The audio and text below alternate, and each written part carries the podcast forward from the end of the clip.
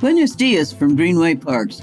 This is the Rorshok Argentina update from the 25th of May, 2023. A quick summary of what's going down in Argentina. Don't be surprised if you see new banknotes this week. The 2,000 peso banknote was finally put into circulation, a much needed measure as inflation forces the population to carry large piles of cash. Still, this new bill is only valued at 4 US dollars on the parallel market and 850 at the official rate, which means it's still rather low for the largest denomination bill.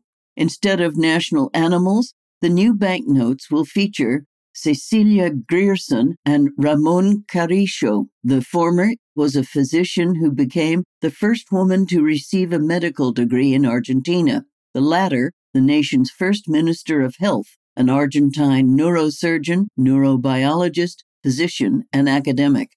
Speaking of science, an Argentine biologist and researcher called Juan Pablo Garcia Borboroglu received the ninth Indianapolis Prize on Tuesday, the 16th, for his work on penguin research and conservation. The award is considered the Nobel Prize of Nature Conservation and was given to Garcia Borboroglu for helping protect 13 million hectares of penguin habitat through his organization, the Global Penguin Society. He is currently an investigator at the National Council of Technological and Scientific Investigations, known as CONICET, and an associate professor at the University of Washington.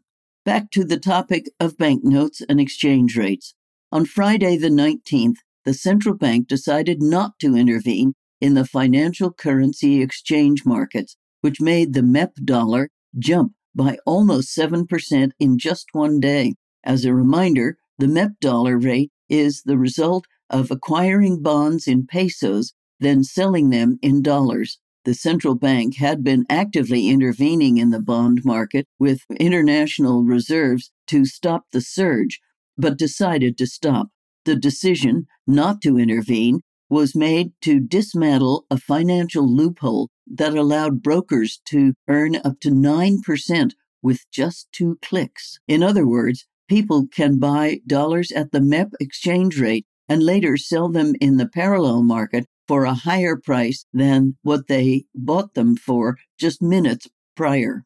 On that note about bonds, the economy ministry secured some 750 billion pesos or 3 billion US dollars at the official exchange rate in its bond auction last week. A good thing considering they were facing maturities of almost 600 billion pesos, $2.5 billion. The auction featured seven bonds and bills, including a new Lelite bond exclusive to mutual funds and various inflation adjusted and dollar linked bonds with different maturity dates. Another auction is scheduled for the 29th of May. Since we're talking about financial assets, a new resolution indicates that companies planning to merge with other companies, acquire other companies, or transfer their assets to other businesses have to provide exhaustive market analysis. The resolution is aimed at promoting and preserving competition,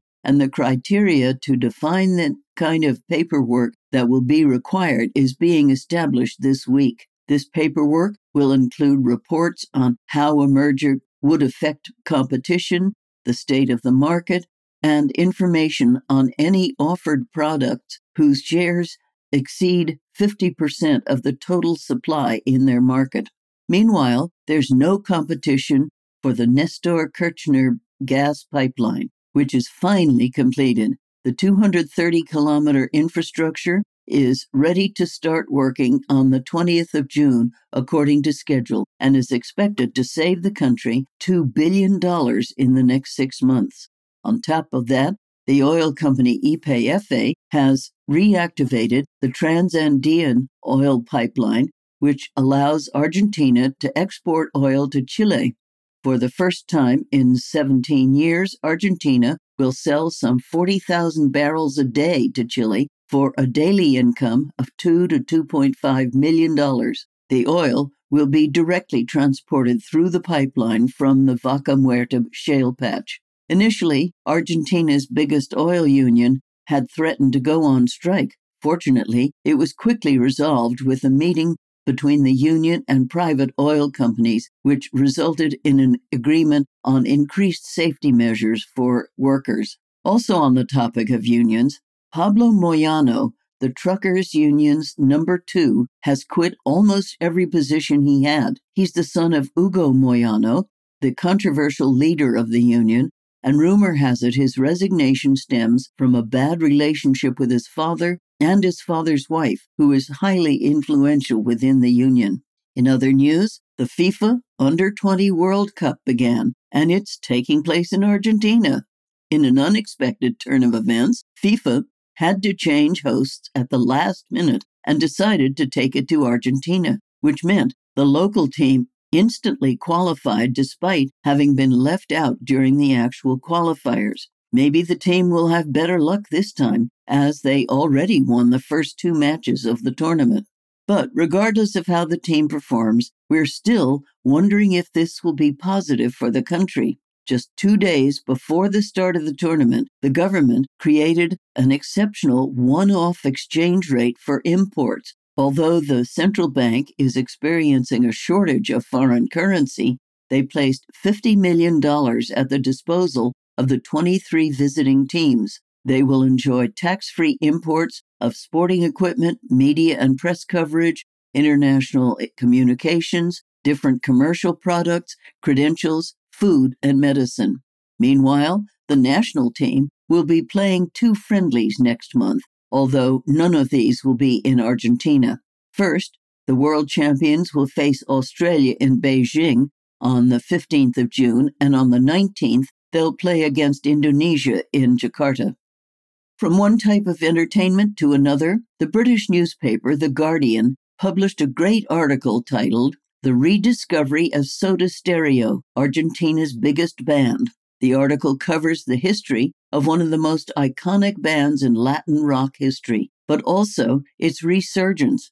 Today, Soda Stereo's music is reaching an international audience of non Spanish speakers who were never exposed to the group when they were active two decades ago. Follow the link in the show notes to read the piece. On a similar note, the Euronews channel covered an art intervention for World Recycling Day in Buenos Aires City. Last week, the lower part of the iconic obelisk was covered with 30,000 plastic bags, an initiative by the Ministry of Public Space and Urban Hygiene to raise awareness about the importance of the three R's reduce, reuse, recycle.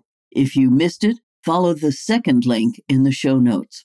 In other news, a film by the Argentine director Rodrigo Moreno premiered at Cannes on Thursday the 18th, titled Los Delincuentes, or The Delinquents. The film explores the dilemma between work and a more leisurely life, posing a simple question Would you rather spend a few years in prison or a lifetime clocking in at a company?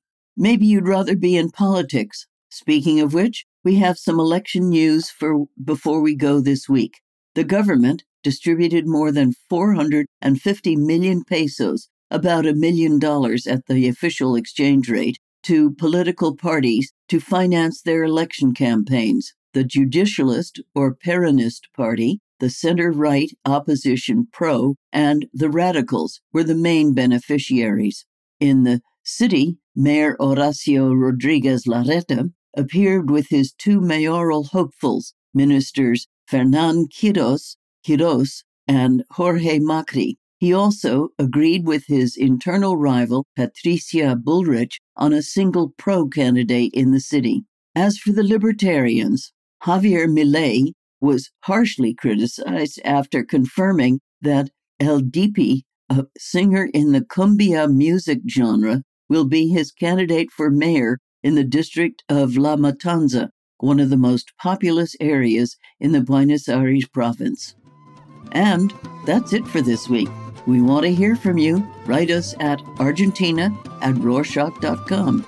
Nos vemos la próxima semana.